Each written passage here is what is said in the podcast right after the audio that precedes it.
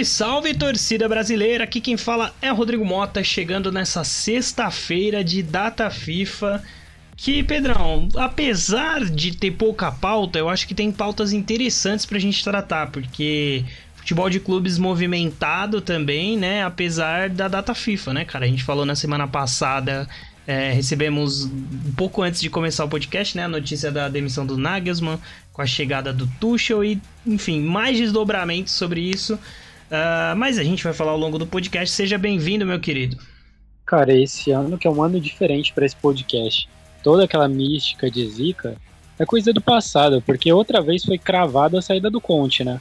Sim, ah, mas esse aí é, é aquele palpite é, confortável, né? Aquele palpite que, que é difícil errar, né, mano? Porque o Conte, por onde passa, geralmente sai tretado, tá ligado? Não tem para onde correr. Mas a gente já vai Mas falar. Vamos lembrar que, que o Real Madrid perder a Champions League também era. De fato, de fato. Mas agora a gente aprendeu a lição, eu acho, né? A gente vai descobrir. Parece que não, né? Porque a gente já tava lá falando que o Real Madrid ia cair na, na próxima fase da Champions de novo, então seguimos firmes, né? Opa, opa, não, você falou. Eu não, é verdade, não coloco é meu nome nessa, nessa paradinha aí, não. e tô corrigindo. eu não aprendi a minha lição, essa é a parada.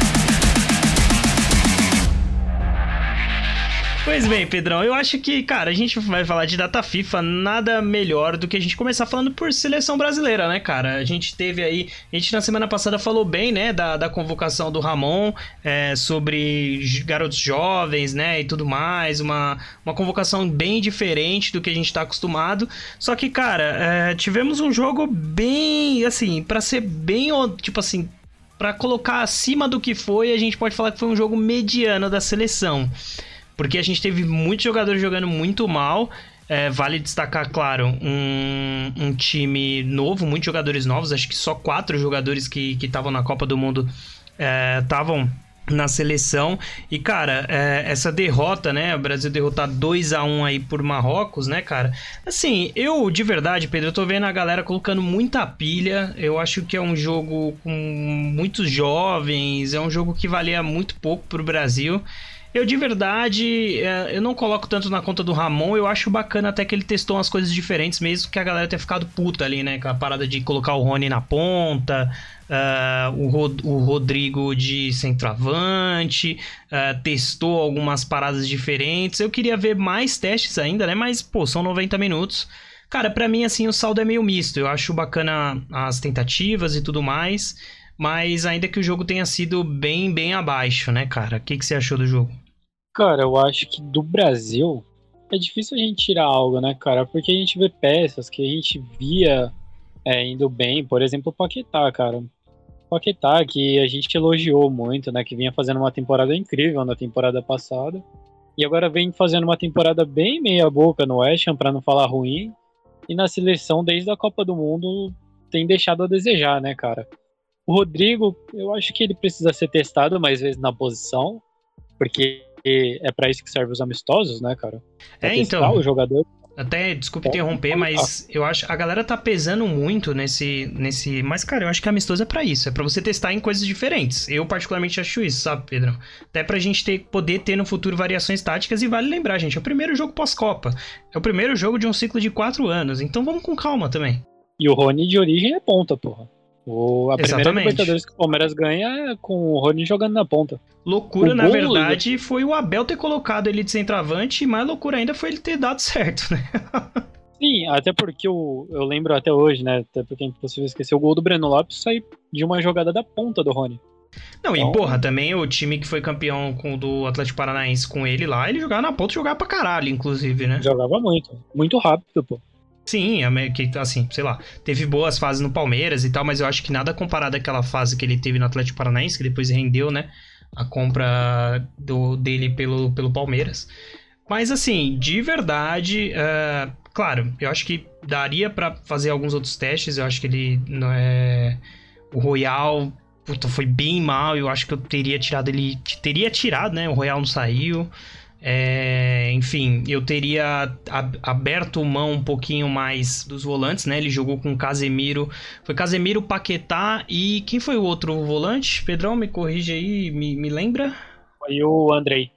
O André, isso, eu teria aberto mão do André ali em algum momento, jogado com eventualmente dois, dois meias mais ofensivos, né? É, de repente, pessoas que possam é, segurar um pouco a bola e dar um passe mais de qualidade, né? Já que a seleção fica muito melhor sem o Neymar, né, Pedrão? Não, cara, o Neymar nem fez falta, né, cara? Foi só 2x1, um, mas se o Neymar tivesse, seria. Imagina a gente ganha um jogo. pois é, pois é, cara. Assim, é, é nessas horas que a gente vê que, beleza, cara, você pode ter toda a antipatia pelo Neymar, mas assim, o cara joga, tá ligado? E ele, isso que ele não tá na melhor fase dele há muito tempo, mas eu acho que desde que ele veio mais pro meio, é indiscutível que ele é uma peça importantíssima pra seleção, né? A galera reclama dele prender a bola e tal, mas assim, cara, ele prendendo a bola e ainda dando. Ele desenrola, cara. Se você ver os jogos da Copa, é, é bizarra a diferença, né? E na Copa foi muito foda porque a gente veio de um jogo muito bom e depois um jogo sem ele bem médio para baixo, né? E, cara, sem, sem ele, a seleção vira completamente outra, né? A gente espera que ele se mantenha nesse ciclo, até porque, pelo menos por agora, eu não consigo elucidar nenhum meia que tem o poder de criação que ele tem, cara. Cara, é só a gente pegar o gol da Croácia, né, cara? Quer dizer, gol da Croácia não, gol do Brasil na Croácia. Neymar fez aquele gol praticamente sozinho, cara. Exato, exato. E eu acho que essa, essa última Copa do Mundo dele foi foda. Eu acho que ele mandou bem, ele não prendeu tanto a bola igual ele prendia em outras Copas, ele foi muito mais solidário ao time, né? Jogando mais como meia mesmo, né? E assim, eu acho que é indiscutível que ele não pode faltar nesse ciclo, cara. E assim, claro, a gente viu muito pouco do Veiga, que é um cara que poderia fazer esse papel, ainda que seja diametralmente diferente o estilo de jogo, né? O Neymar tem o drible, tem o passe em profundidade uh, com mais categoria, né?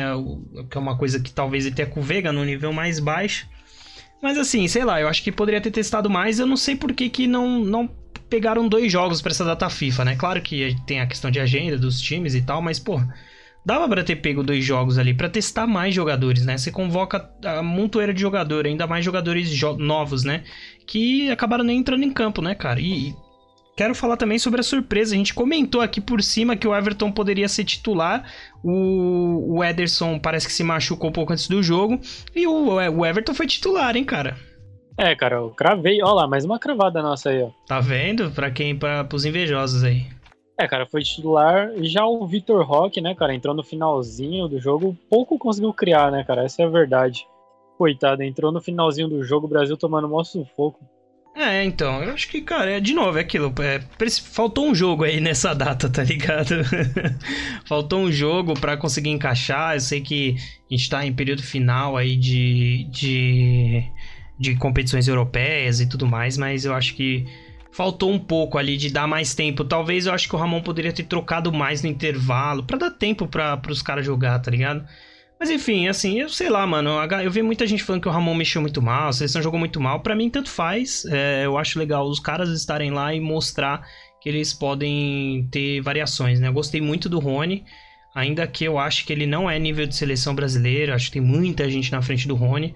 Mas eu achei que ele foi bem solidário, né, Pedrão? Acho que, eventualmente, dependendo aí de como se desenhar a seleção brasileira, ele pode ser um jogador importante pro próximo ciclo, né? De repente, aquele cara que sai do banco pode é, se, se, se propor em vários tipos de, de posição diferente, né? Porque muita gente falou sobre ele jogar quase como se fosse um lateral, né? E eu me arrisco a dizer que se o Rony tivesse entrado faltando 4 minutos contra a Croácia, ele muito provavelmente não estaria lá na frente com todos os jogadores, né, cara? É, o Rony é um cara muito prestativo, né? Essa é a verdade. Ele foi o jogador com mais gana ali o jogo todo. Porque enquanto os jogadores tratavam como amistoso, parecia que o Rony tava jogando a final do Mundial, né, cara? Ah, cara, acho que sentiu ali o peso da, da, da, da, da camisa, né, cara? É tão legal a gente ver quando o cara veste assim mesmo, sabe? O sonho e tal, que é tão difícil a gente ver, porque hoje a gente vê garotos aí que já saem da base, já basicamente com o pé na seleção, né? Vamos falar do Hendrick, a gente pode falar, sei lá, do, do próprio Rodrigo, são jogadores que já são especulados desde cedo, né, Pedro? A brotar na seleção brasileira. Então é meio que natural. E assim, quando você vê um cara igual o Rony que sempre viu que tem outros jogadores à frente, ele tem a oportunidade dele, ele agarra, né? Que eu acho que é muito próximo, de repente a gente pode falar do Coutinho, que era uma coisa muito próxima, né? Ainda que o Coutinho naturalmente se tornou um cara incontestável na seleção, sempre jogou bem, mas ele foi um cara que foi cavando o espacinho dele lá, né? É, cara, e será que o Coutinho não cabe, não? Deus me livre. E pra gente passar para a próxima pauta, Pedrão, é, eu queria falar é, sobre, bom, obviamente com a, a performance do Ramon Menezes. Acho que ficou muito claro que ele não está preparado ainda, não tem cancha e, enfim, não tem nível de técnico para a seleção brasileira. É, então voltaram a especular os possíveis técnicos. Eu queria que você desse seu top 3 aí em ordem do primeiro ao terceiro, né? Tipo, qual que é o primeiro cara que você vai? Se ele falar não, o segundo, e depois o terceiro, eu dou o meu e a gente passa para a próxima pauta, beleza? Putz, cara, é difícil pensar três, hein? Muito difícil. Ah, eu não acho. Eu tenho na cabeça bem fácil, mas você quer que eu comece enquanto você vai pensando aí, então? Por favor, vai que eu concordo com você. Eu acho que a gente concorda no primeiro lugar, né? Ah, sim. É, apesar de não ter a segurança ainda, a gente tá com muita incerteza em relação ao futuro do Ancelotti. A gente comentou aqui na semana passada. É o primeiro nome, né, Pedrão? Independente de se renovar, não renovar, se. Pô, enfim, independente de qualquer coisa, tem que bater na porta do cara, tem que oferecer a proposta. Falou não? Para mim, Abel Ferreira, segundo o segundo cara para ir atrás. É, Acredito que dificilmente ele recusaria, mas eu acho que tem que ser ele, né? Porque eu, eu tento seguir um critério, Pedrão, de seleção brasileira de é, treinadores que melhoram jogadores, né? O treinador tem muito pouco tempo de, de ficar junto com o jogador, né? Ele tem só um período ali de uma semana, duas semanas durante as datas FIFA, e aí eventualmente uma competição ou outra que ele vai ficar ali um mês, 40 dias. E eu acho que o Ancelotti e o, o, Abel Ferreira têm isso no currículo de melhorar jogadores, né? A gente, pô, se a gente for falar do Vini Júnior na mão do Ancelotti, a gente pode falar do Charleston, a gente pode falar do Rodrigo, né? Do, do Militão, isso a gente falando só dos brasileiros, né? A gente pode falar de outros jogadores, porque por mais que o meio de campo, é, Kroos, Modric e Casemiro sempre foram unanimidade, acho que na mão do, do, do virou uma coisa descomunal, né, cara? Então, para mim, assim, os dois têm essa cancha. Ofereceu pro Abel? Ah, Abel não aceitou? Aí você vai ficar maluco, mas na minha humilde opinião, eu queria que o terceiro procurado fosse o Fernando Diniz. Porque eu acho que no currículo do Fernando Diniz ele tem essa parada de melhorar jogadores, sabe? Eu vi de perto é, um, um, período longo dele, eu vi ele melhorar jogadores que não eram do nível, né? Que, que que eram para que eles entregaram, né, quando o Fernando Diniz estava lá. Claro que assim, o Fernando Diniz é kamikaze, é difícil, acho que o Fernando Diniz precisa de um pouco mais de maturação em relação a ser um pouco mais volátil nas suas convicções. Eu tenho visto ele evoluir nisso, né? Então talvez o Fernando Diniz fosse um bom técnico pro próximo ciclo, né, de Copa.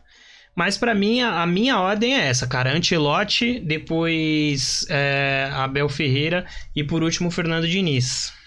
É, cara, eu acho que são três nomes bons, assim, pra seleção. O Ancelotti eu acho que é o favorito, com certeza. Agora o Diniz é foda, né, cara? Que assim.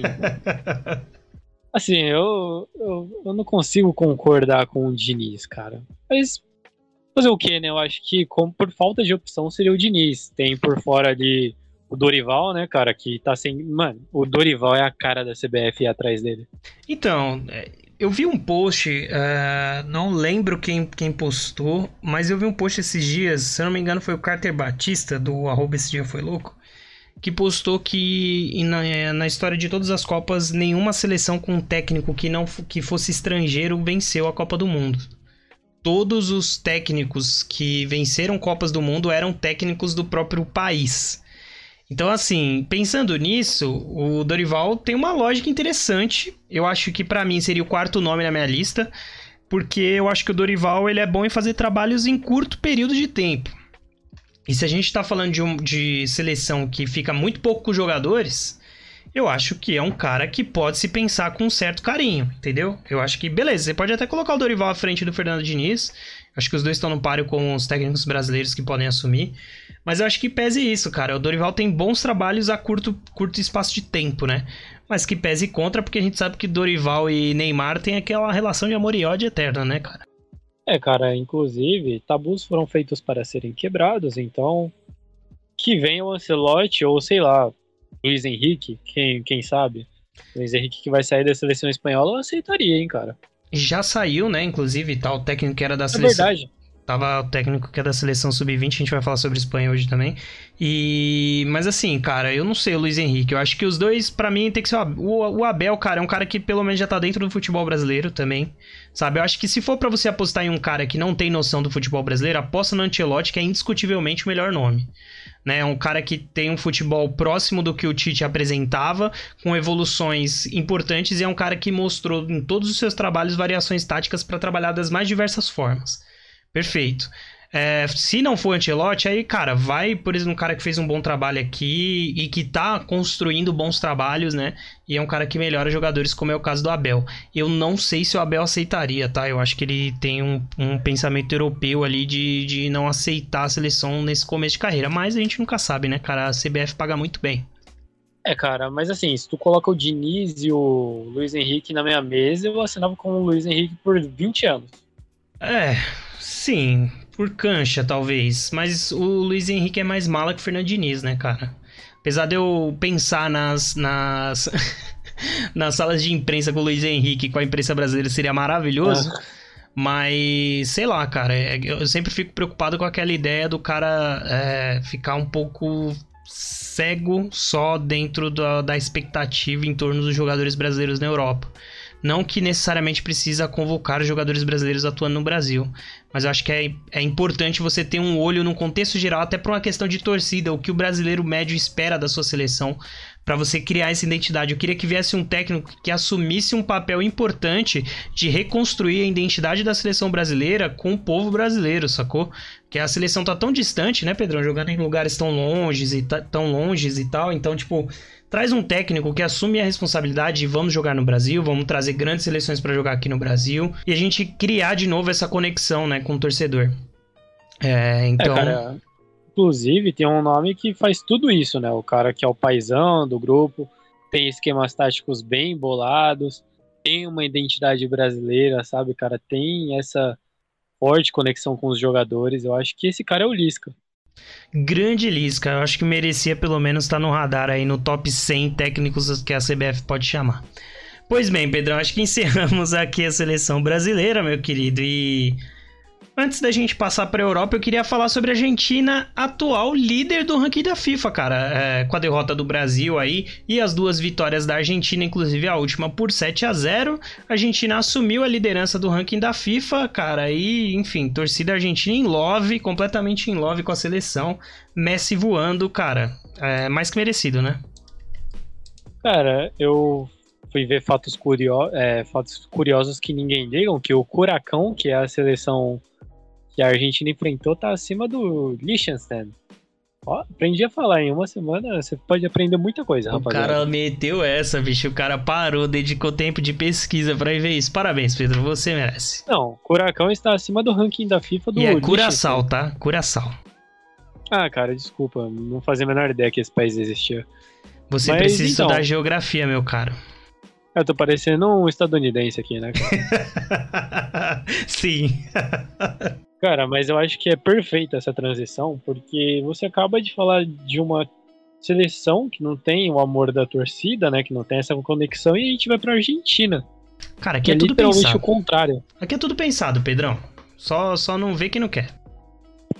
Cara, conexão perfeita, cara. Porque assim, a Argentina tá em love, é o torcedor desde o mais da classe mais baixa até a classe mais alta tá indo ver a seleção, cara. E isso é muito da hora, né? Ah, sim. É uma relação quase que. A seleção é vista quase como um clube mesmo, tá ligado? É a mesma paixão que os caras vão ter lá, pelo, cada um pelo seu clube, né? E na Argentina é muito forte, né? Até os clubes que não são tão relevantes, falando em termos sul-americanos, né? Que, tipo, ah, o Racing. O Racing ainda é relevante, né? Mas até times menores têm, têm grande torcida, os caras são muito apaixonados e eles tratam a seleção com essa paixão. E eu acho que é um pouco de, dessa construção de identidade.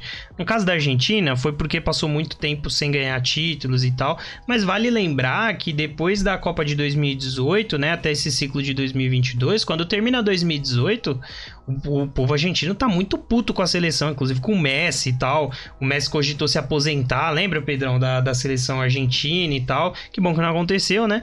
Mas Mas eu acho que foi um, um, ciclo de, de reconstrução, até acho que passa muito pelo técnico também, sabe? Técnico jovem, precisa ter essa conexão com a torcida.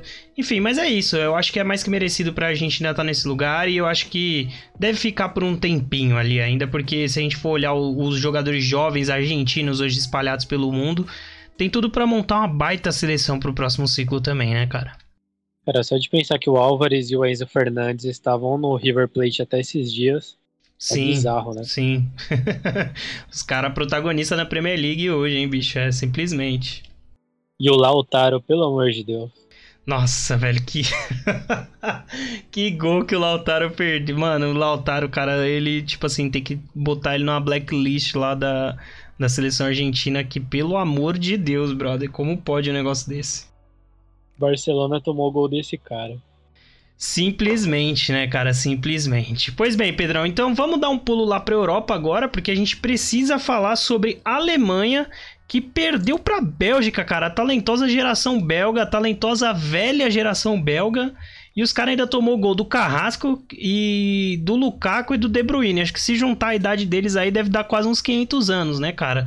Mas a Alemanha em processo de reconstrução, né, cara, tomou um 3 a 2 aí da Bélgica. Se eu não me engano, um confronto há muito tempo que não dava a Bélgica, né? Então, é, tomar cuidado. A Alemanha e a Espanha são duas seleções que foram protagonistas das últimas Copas aí, né? E que no último, na última Copa, inclusive, dividiram o mesmo grupo, né, cara? Mas que a gente tem falado constantemente que esse processo de renovação tá se, sendo meio bizarro, né, cara, nas duas seleções. É, cara, inclusive foram duas seleções soladas pelo Japão, né? Essa é a verdade. Que é o que importa. E, cara, vamos falar a verdade aqui sobre a Alemanha, cara. Eu sei que todo mundo adora quando eu falo isso, porque eles sabem que vem bomba, né, cara? Ninguém liga pra Alemanha. Ninguém assiste o jogo da Alemanha. Ah, de fato. Ah, porque a seleção hoje não é tão pop quanto era em outros momentos, né, cara? Quando 2014 ele tinha uma baita seleção com muitos jogadores conhecidos, né, cara? É, hoje não é. Hoje é um, uma seleção completa reconstrução. Acho que é uma geração que não, não, não vai dar muitos frutos pra Alemanha, né? Agora a questão é pensar na próxima geração mesmo. Pô, cara, mas se você olhar nome a nome, não é uma seleção ruim, sabe? Pô, cara, o centroavante dos caras é o Full Krug, mano, que é um cara, tipo, de um time aleatório da Alemanha, irmão. Tipo assim, não tem como. Pô, mas os, os cara, cara tem, os cara tem o, o, maior, o cara que fez mais gols em Copas do Mundo, mano. E o centroavante dos caras agora é o, é o Full Krug, mano, não tem como. É. É, de centroavante realmente tá um pouco difícil, cara, mas tem o Havertz ali, né? Ah, é, realmente. O Havertz que é um amante de jumentos, né? Ele falou essa semana aí, de burros, na verdade, né? É um fato é, curioso sim, e engraçado. um fato curioso e engraçado aí. E, cara, a Espanha também, né, perdão, que perdeu de 2 a 0 cara, pra seleção da Escócia, cara, tomando dois gols, sabe de quem, Pedrão? Quem? Scott McTominay, cara, olha aí, bicho. O Manchester United segue, Manchester United segue fazendo escola na Espanha aí. Cara, é, Espanha que tá nesse processo aí, igual eu falei, né? Técnico do sub-20, né? Meio que foi respaldado para tocar o ciclo, né? Acho que os caras mirando aí muito provavelmente no, no que aconteceu com a seleção argentina, mas tá estranho também, né, cara? Essa Espanha aí também. É, cara, aí surgiu uma treta essa semana aí do Luiz Henrique com o Ansu Fati, o pai do Ansu Fati falando merda aí do Barcelona. É, é uma então... geração que começou bem, mas agora tá ficando um pouco estranha, né? Ansu Fati que, cara, acho que depois dessas declarações muito dificilmente deve ficar no Barcelona aí ao final dessa temporada, né, cara? Acho que depende do posicionamento do jogador, né, cara? Acho que o jogador tem que falar agora, dar, dar o posicionamento dele. Mas vamos ver, né, cara? Mas como a gente não tá falando disso, é. o cara não consegue. Tá campo, né? A gente pegou uma deixa de Escócia e Espanha para comentar sobre o Barcelona e Manchester United. Parabéns aos envolvidos. é, cara. Faz parte, né? Mas é o que é nos resta. Ninguém liga também, né? Ninguém liga pra, pra Eurocopa, ninguém liga pra eliminatória, ninguém liga, cara. Essa é a verdade. Pois Brasil é. e Argentina é muito mais da hora. Pois é, com certeza. E, cara, a última coisa pra gente falar da Europa, né? Antes da gente falar sobre os sorteios que rolaram aí, Libertadores Sul e Copa do Brasil. O Tottenham, cara, que semana do Tottenham, hein, Pedrão? Semana que começou com demissão do Antônio Conte depois daquela coletiva bizarra que ele deu, a gente comentou aqui, né, cara? Demissão do Conte. E aí, cara, é, no, no, começo dessa semana aí tivemos, né, desdobramentos do, do caso da Juventus, né, que tá sendo julgada lá na Itália. E culminou diretamente na, na, na, demissão, entre aspas, que a gente pode colocar, do diretor de futebol do Tottenham, que trabalhava no, na Juventus no período que deu todas as tretas fiscais lá na Juventus. E aí, cara, ele simplesmente foi impedido, acho que por, enfim, muito tempo. Agora eu vou ficar. De... Deixa eu só ver aqui, peraí. Isso que é informação, hein? Calma aí, é que não tem o tempo aqui na matéria que eu tô vendo. Enfim, o, ele foi, cara, suspenso aí pela, pela UEFA, né? Foi banido, né? É, de, de qualquer atividade relacionada ao futebol. Então o Tottenham aí, cara, que nessa data FIFA ficou sem técnico e sem diretor de futebol. Vamos ver qual é o desdobramento, né, cara? Porque muita gente tem comentado sobre a possibilidade do Nagelsmann chegar no Tottenham, né? Porque tá sem clube e tal. Estão falando muito do Nagelsmann é, eventualmente dar alguns passos para trás de novo e pegar, não pegar um time de é, world class, né? Não que o Tottenham não seja, mas a gente sabe que, né? Enfim, tanto tempo sem ganhar e tudo mais. Uh, não sei, cara. A gente pode falar também do Nagelsmann eventualmente no, no Chelsea, né, cara? Já que o Graham Potter não, não, não anda muito bem das pernas, por assim dizer, lá, né? Apesar de estar tá aí na, nas quartas da Champions. Enfim, cara, pode, podemos ter danças da dança de cadeiras aí na, nos próximos passos, né, da desse final de temporada europeia. Cara, tá aí um técnico bom pro Tottenham. Se o Graham Potter for demitido, eu acho que ele cabia, hein? Eu acho também. Para mim, inclusive, é o ideal é essa dança aí do Nagelsmann eventualmente indo pro Chelsea, que é um time com a cara dele, um time jovem, né, com bastante tempo para ele trabalhar, é um time rápido, interessante, não tem muitas estrelas, né? E o Graham Potter eu acho que pode fazer um trabalho interessante de reconstruir o Tottenham, né? Um time que, apesar do dinheiro envolvido e, e da constante pressão da torcida por títulos, eu acho que ele conseguiria tocar um processo de renovação desse time do Tottenham, né, cara? Porque muito dificilmente o Kane deve renovar, né? Tá com muito time de olho em cima e tal.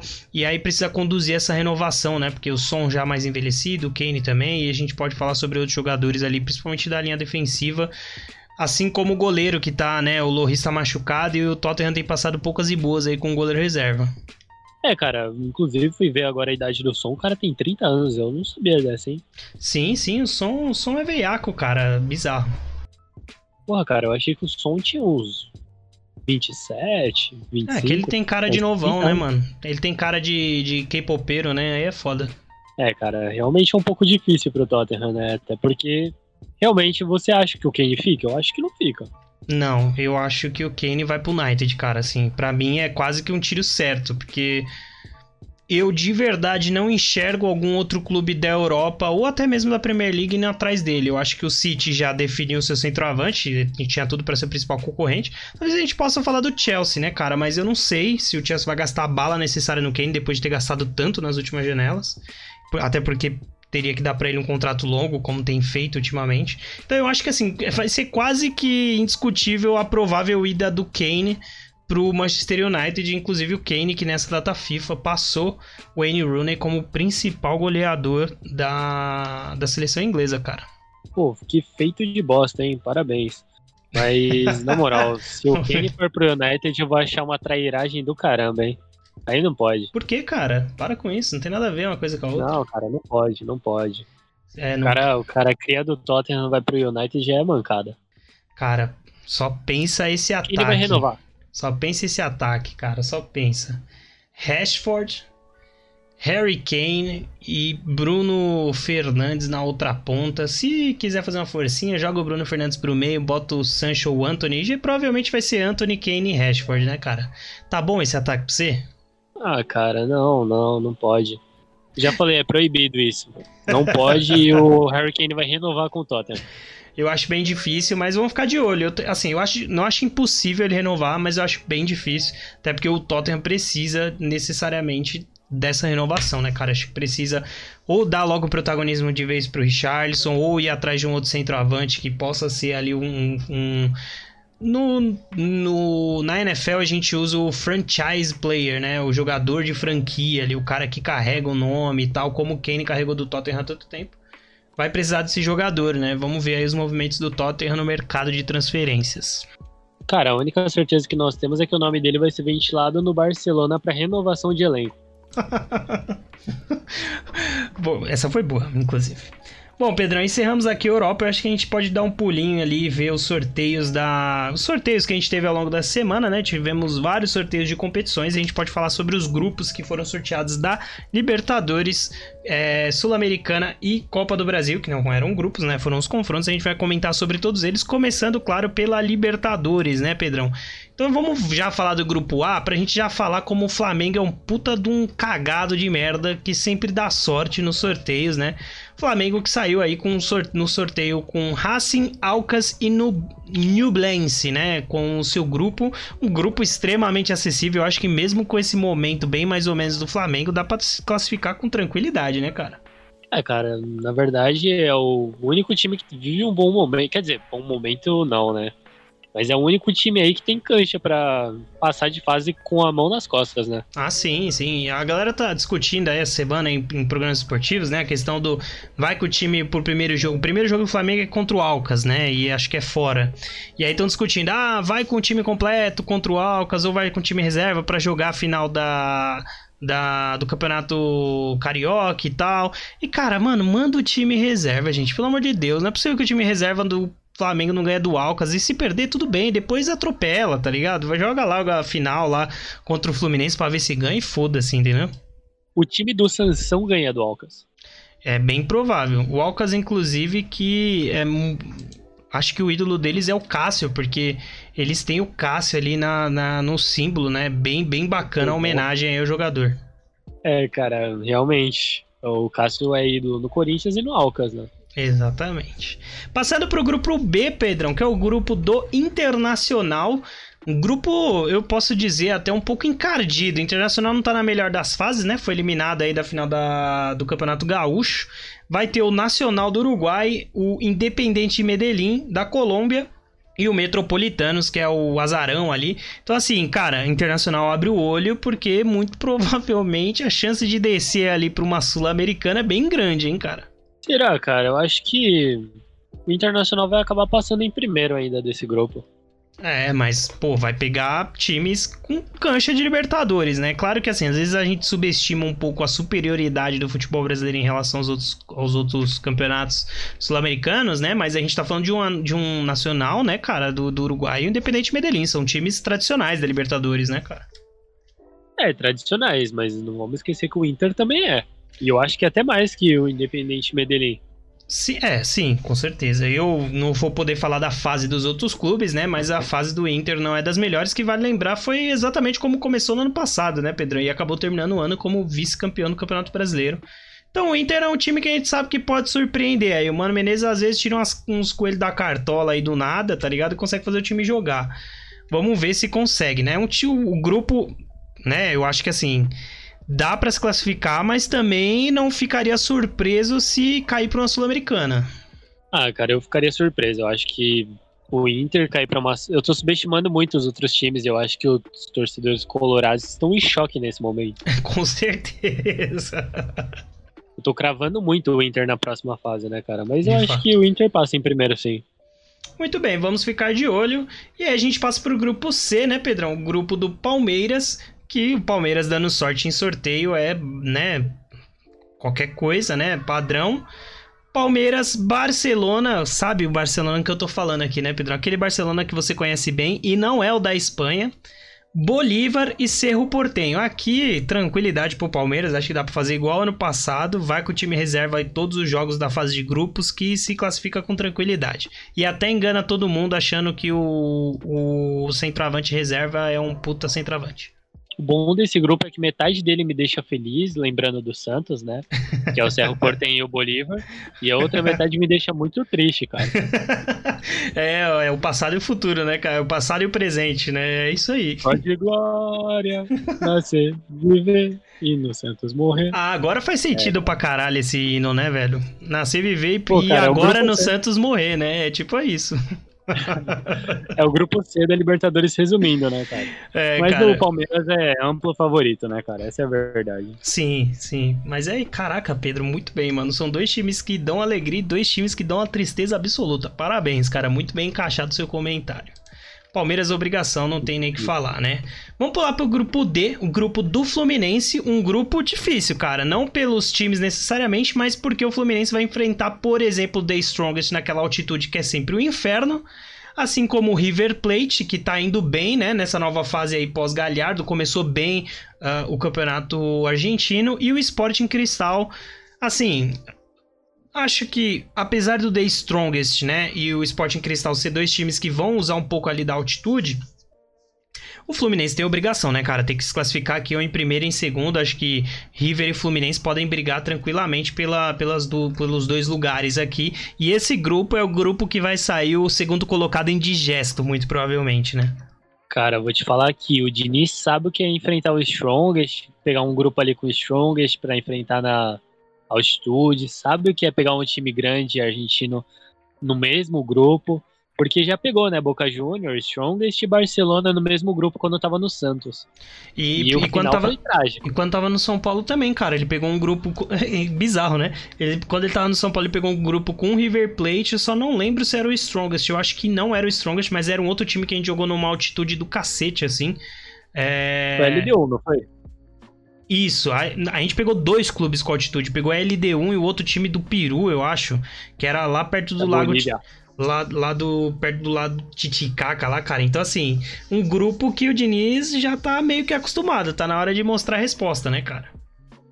É, cara, uma coisa que o Diniz tá acostumado também é passar vergonha, né? Então. Com certeza. Vamos ver, cara. Eu tô curioso porque, uh, apesar do bom momento no São Paulo do Diniz, esse time do Fluminense é indiscutivelmente até agora o melhor trabalho dele. Vamos ver se consegue evoluir, né? E, e esse grupo, acho que vai. Se o Fluminense acabar saindo como líder desse grupo, né, Pedrão? É indiscutivelmente, acho que se fortalece muito para fazer eliminatória, né? Sim, cara, até porque pegar um segundo colocado desses outros grupos aí não é uma má ideia, né, cara? Falando em segundo colocado de outros grupos, a gente pode pular pro grupo E, que é o grupo do Corinthians, né, Pedrão? Que pegou Independente Del Valle, Argentinos Júniors e o Liverpool do, do Uruguai. Cara, esse grupo do Corinthians aqui, hum, uma carinha de vexame que eu vou te falar, hein? Corinthians sem Renato Augusto, tá naquele vai não vai, né? E tal, assim, tá descansado o time, né? Assim como o São Paulo foi eliminado precocemente no Campeonato Paulista. Cara, não sei não, hein? Grupo difícil. Aposto com tranquilidade no Independente Del Vale como primeiro colocado aqui. Acho que ficar de olho nesse Corinthians que se escorregar, cara, vai dar vexame. É, o poder do Del Valle tu conhece, né, cara? Conheço bem, conheço bem. É, é, eu e os flamenguistas, conhecemos bem. É, cara, agora vamos lembrar uma coisa aqui. O Firmino tá de saída do Liverpool, então tem que ver se vai encaixar o time, né, pra pegar o Corinthians. Aí vamos ver, cara. Eu acho muito mais da hora a gente imaginar que esse Liverpool é o Liverpool da Inglaterra. Exatamente, exatamente, pô. Ah, o Liverpool saiu, né, da Champions, agora vai focar 100% na Libertadores, então um atropelo aí no Corinthians é, já é realidade, né, cara? É, porque se não classificar e o Klopp for demitido, aí pode vir pra seleção também, né, cara? Pô, seria um bom nome, inclusive. Então vamos torcer aí pelo Corinthians pra eliminar o Liverpool e o Klopp cair de vez, porque tá foda. Vamos jogar com raça e com coração. E o último grupo é, com os brasileiros, perdão, grupo G, que temos os Atléticos, né? Atlético Mineiro e Atlético Paranaense, junto com Libertar e Alianza Lima, né?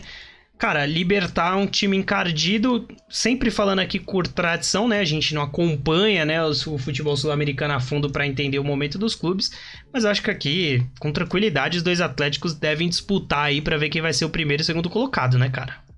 É, cara, inclusive Libertar que eliminou o Santos de, do Diniz na Sul-Americana, cara.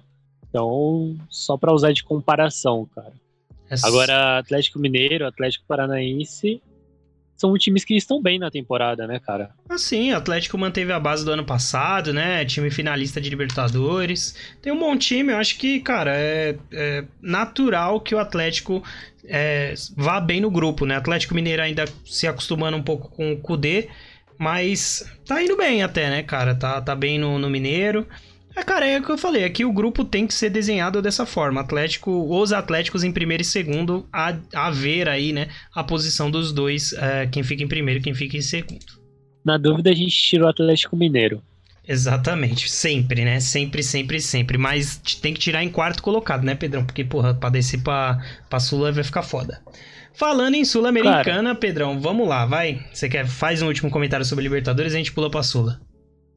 Cara, assim, pegar o Atlético Mineiro não é nada demais. Até porque esses torneios pequenos aí a gente nem liga. Seguindo aqui para a Sul-Americana, né, Pedrão? Temos no grupo A, que é o grupo do Botafogo, pegou a LDU, Universidade Serra Valheiro e Magalhães Botafogo. Lembrando que esse ano, né, Pedrão, a, a Sul-Americana vai seguir um padrão da Europa League. Então vão se classificar o primeiro e o segundo colocado.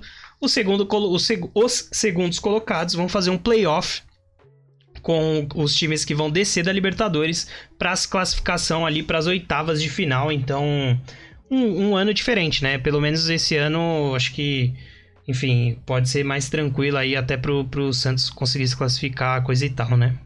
É, até porque o grupo do Santos tá um pouco chatinho, hein? Pois bem, LDU, Universidade de Serra Vale, acho que pro Botafogo aqui, pô, pelo menos, assim, ninguém espera que o Botafogo seja campeão da Sul-Americana. E eu acho que a gente pode concordar nisso, né, Pedrão? Mas, porra, dá pra passar de fase, né, cara? É, que a LDU tem o negócio da altitude, né, cara? E é um time embaçadinho. Porra, mas beleza, mas assim, esse ano se classificam dois, cara. Tem por obrigação, tá ligado? Se classificar, não tem pra onde correr.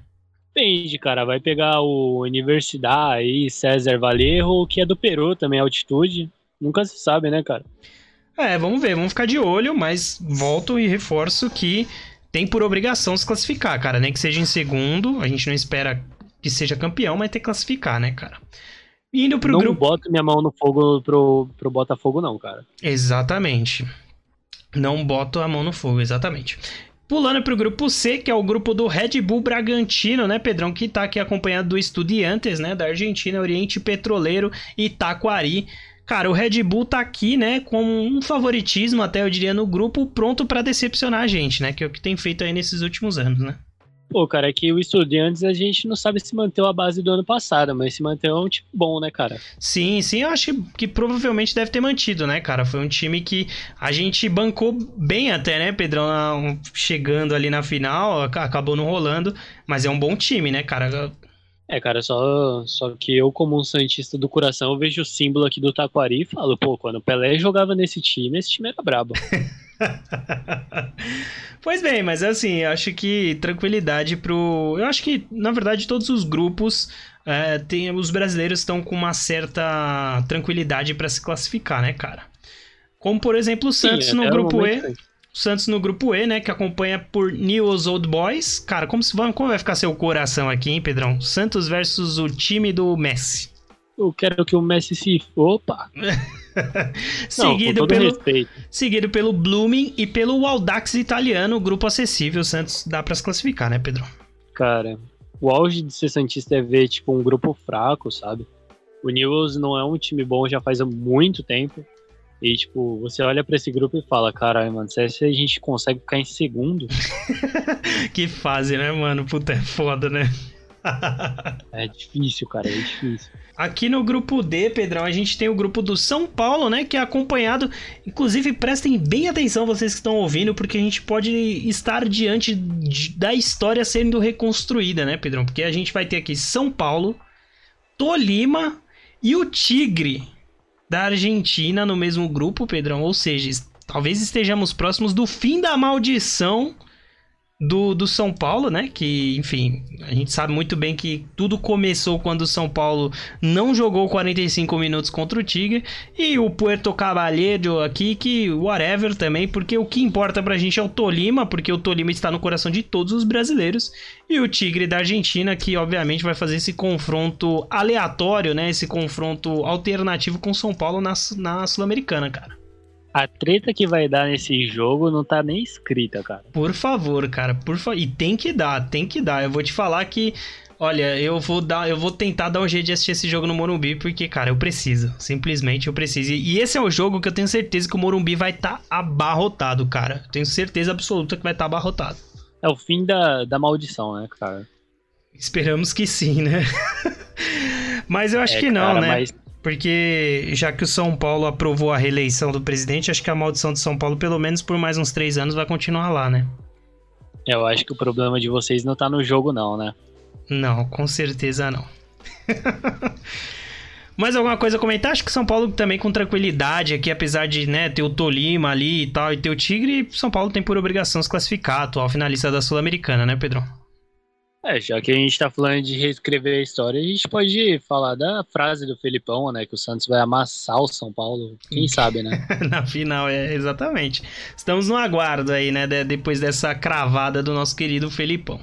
Pulando pro grupo F, que é o grupo do América Mineiro, né, Pedrão? Temos aqui Penharol, Defensa e Justiça e Milionários. Grupo difícil do América Mineiro, hein, cara? Assim, o América Mineiro tem um time ajustado, né? Tem feito boas campanhas no Brasileirão, mas esse grupo é difícil, cara. Muito time com, com, com história, né? Com cancha aqui. É, cara, vamos ver, né? Vai ter que se provar o América Mineiro aí, né? Nesse grupo.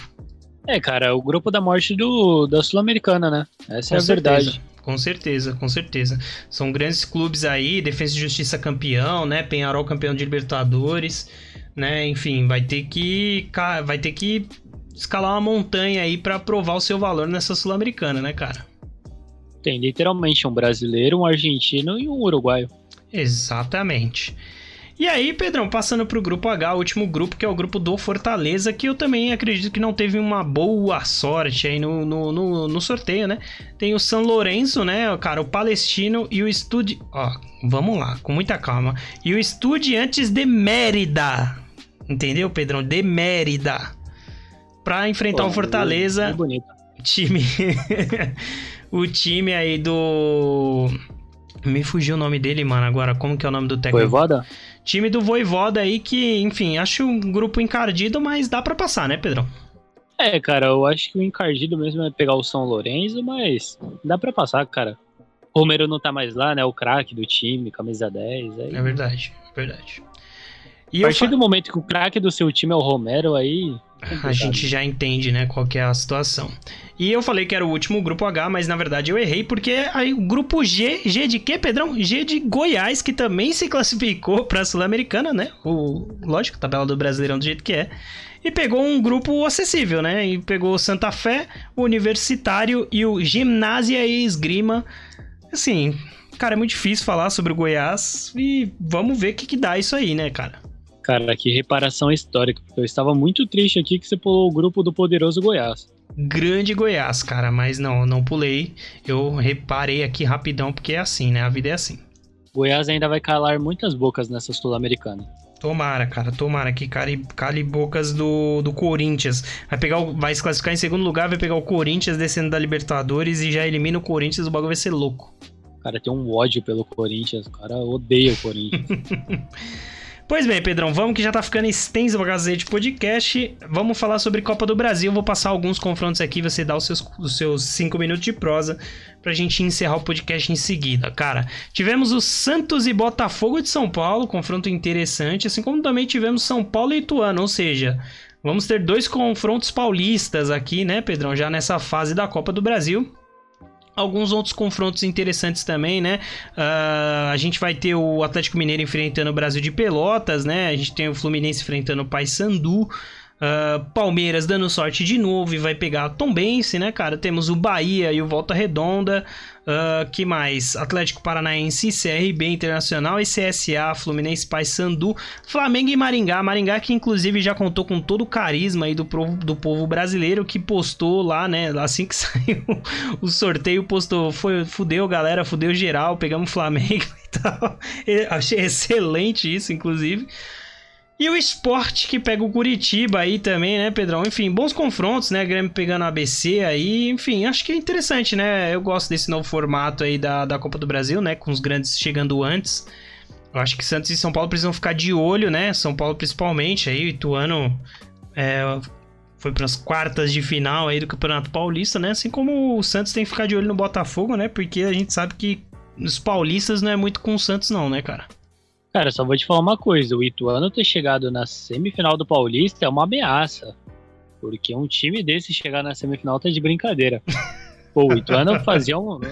O Ituano jogou um campeonato paulista terrível. É o pior. E mesmo assim, ganhou do Santos, ganhou do, do Corinthians e, se eu não me engano, ganhou de São Paulo também, né? Não, porque pegou o Palmeiras, né? Não pegou o São Paulo. A gente não chegou lá pra sequer pegar não, a gente.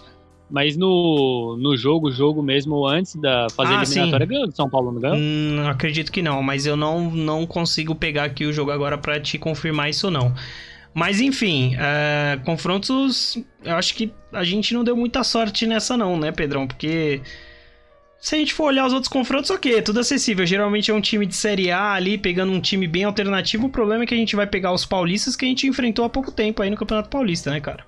Cara, isso pode ser algo bom, se parar pra pensar de um lado, mas quando você olha que é o Santos, aí fica um pouco difícil. Eu né, acho cara? que se a gente for olhar pelo prisma de que São Paulo e Santos vão viajar pouco em relação à Sul-Americana, porque vão fazer esses confrontos da Copa do Brasil é, em, em, meio à Sul-Americana ali, acho legal, acho bom, porque aí o São Paulo, pô, vai jogar no Morumbi, vai jogar ali em Itu, é pertinho e tal, né? Mesma coisa pro Santos, né? Diferente de outros times que vão ter que viajar bem mais, né? Vai ter que se desdobrar um pouco mais. É, levando em consideração que o Santos ficou dois meses de férias e voltou pior, então acho que descanso não é o problema dele.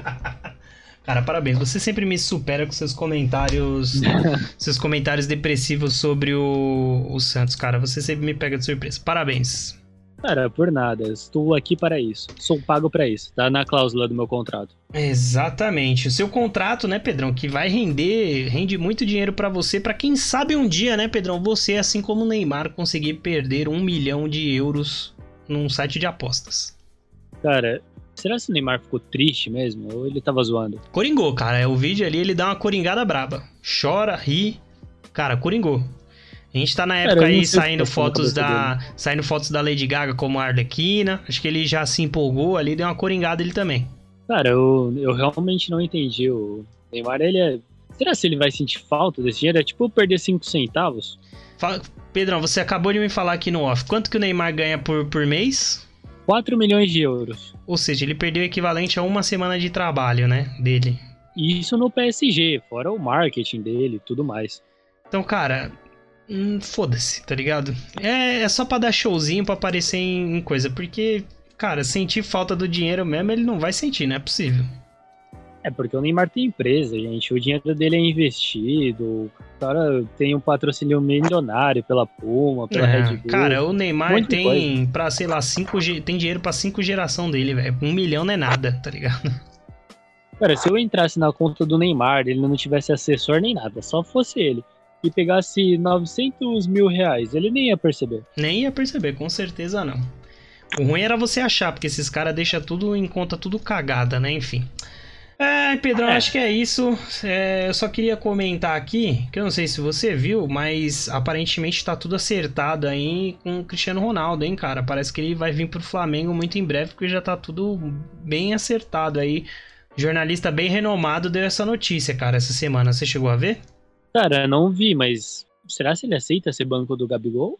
Cara, não sei, mas segundo o jornal, segundo o grande Naldo Bene, sim, ele mesmo, Naldo Bene, cravou que Cristiano Ronaldo passará um dia pelo Flamengo. Estamos ansiosos aí, inclusive para quando o Cristiano Ronaldo vir para o Brasil jogar pelo Flamengo, ele fazer uma dança com o Naldo Bene ou sair na porrada com o Naldo Bene, que tá louco pra sair na porrada com o Popó são assuntos aleatórios, tão aleatório quanto o Cristiano Ronaldo comentando lá na, no, na live do Cariani, manja o Cariani, o cara fortão lá das academias. Ele entrou lá na live do Cariani e comentou do nadaça, bicho, aleatoriaço. Esse é, esse é o nosso querido, nem tão querido por mim, Cristiano Ronaldo, né, cara? Cara, se o Cristiano Ronaldo for pro Flamengo, o Messi tem que ir pro Fluminense. Caralho, do nada, porque, né? Só pra, só pra fazer a La Liga. Do... Tudo bem que eu falei que a La Liga é o campeonato carioca da Europa, né, Pedrão? Mas também, vamos lá, calma, não é assim bagunçado também. Não, pô, mas imagina o Messi na mão do Diniz. Porra, viado, agora você. Agora... Não, calma aí, você jogou baixo, cara. Você foi baixo agora. Você bateu no meu coração. O técnico que mais pensa próximo do Guardiola é o Diniz, pô. Com certeza, né, cara? E na verdade, se vacilar já até superou, né, cara? Porque você sabe que o aprendiz supera o mestre, né? É inevitável isso. A gente aprendeu lá em Star Wars com o City que o, o aprendiz sempre mata o mestre, né, cara? Essa é a real. Cara, eu vou pesquisar aqui agora para ver a idade do Diniz. Se o Diniz for mais velho que o Guardiola. Não tem como, é porque cara. É porque o Diniz que ensinou o Guardiola. Foi o Chorão que ensinou o Guardiola, essa é a real. É, o Guardiola é um pouquinho mais velho. Aí, tá vendo? Quanto tempo de 49 Diniz, o Guardiola tem quanto? 52. Ah, cara, aí, aprenderam juntos, cara, aprenderam juntos. Eles faziam dupla na, na, na creche. Aprenderam com o Lisca, essa é a verdade. Grande verdade. E é isso, Pedrão. Encaixamos todo esse montoeiro de coisa para falar em menos de uma hora, cara. Eu tô muito feliz com a gente. Cara, eu tô muito feliz também, só não tô feliz com esse meu último comentário, porque eu fui pesquisar e o Lisca é mais novo que o Guardiola. Isso é me, bizarro. Me surpreende o Lisca ser mais novo que o Fernando Diniz, né, cara? Porque ele tem cara de mais velho do que o Fernando Diniz. Tudo bem que ele é louco, né? Mas assim, tudo bem, né?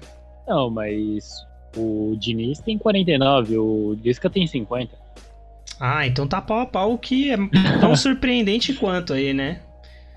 Agora, Pedrão. Essa matemática foi braba. Fernando Diniz e Lisca, os dois a 80 por hora. Quem ganha a corrida?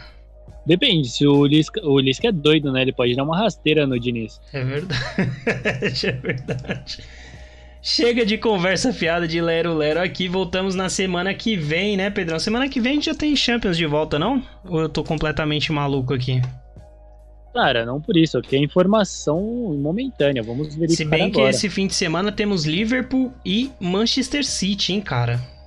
Assim como o jogo mais importante da Premier League, que não é obviamente Liverpool e Manchester City, que é uh, Manchester United e Newcastle, né, cara? Valendo ali, né, a, a terceira colocação sempre, então esse realmente é o jogo mais importante da Premier League. Não é o jogo do Arsenal, não é o jogo do, do Manchester City, porque ninguém se importa com o primeiro e com o segundo colocado. A gente só se importa de verdade com o terceiro colocado. É isso, cara. Tô verificando aqui, ó. Não vai ser semana que vem, vai ser na outra semana. Pois bem, vai ser então. a semana do dia 11. Assim como essa semana, a gente vai se desdobrar para conseguir achar a pauta para ficar uma hora falando aqui. E a gente se esforça e a gente consegue, né, Pedrão? Essa é a realidade. Porque a gente fala muita besteira no meio, sabe? Para o programa ficar bom. Exatamente, exatamente. Agora, só imagina comigo, Pedrão. A gente do Manchester United tá desesperado com o nosso centroavante, agora que me fale até o nome dele, que fez gol esses dias, inclusive, mas que só fez um gol desde que ele chegou no Manchester United no meio da temporada. A gente vai sair dele pra ir pro Harry Kane, cara. Puta merda, mano. Ai, Harry Kane e Rashford são os meus sonhos mais proibidos, cara. Eu não posso sonhar com Ainda bem coisas. que o Rashford vai pro PSG, né, cara? Ah, vai sim, vai sim. O cara tá voando agora na mão do. O cara ficou cinco temporadas jogando porra nenhuma. Agora que tá voando na mão do Ten Hag, ele vai largar o técnico sim, confia. Ah, cara, o Neymar também tava voando no Barcelona. Quando o dinheiro pesa.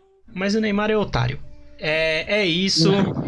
Um grande abraço pra você, Pedrão, meu querido, e até semana que vem. Aproveita, porque, cara, logo logo tá começando o Brasileirão de novo. Eu não sei, talvez a gente volte pra aquela nossa velha rotina de dois episódios por semana, em que eu não, caramba. não tenho certeza, não vou prometer pra quem tá ouvindo aqui, porque, enfim, as coisas estão mudando por aqui, né? Eu acho que eu vou ficar mais atarefado no- no- nos próximos meses. Mas pelo menos um por semana a gente vai entregar, né, Pedrão? Isso é indiscutível. O foda de dois episódios por semana não é nem gravar. O foda de dois episódios por semana é falar duas vezes que o Santos perdeu. É doído. É doído. O pior é que é Campeonato Brasileiro e a gente no outro fala sobre Sul-Americana, né? Então é foda mesmo. Não, mas se o Santos for rebaixado, eu me aposento. Pois bem, gente. Então vamos torcer pra que isso não aconteça, senão eu vou ter que arranjar outro co-host aqui nesse podcast e aí vai ficar foda. Um grande abraço pra você e até semana que vem, Pedrão. Até.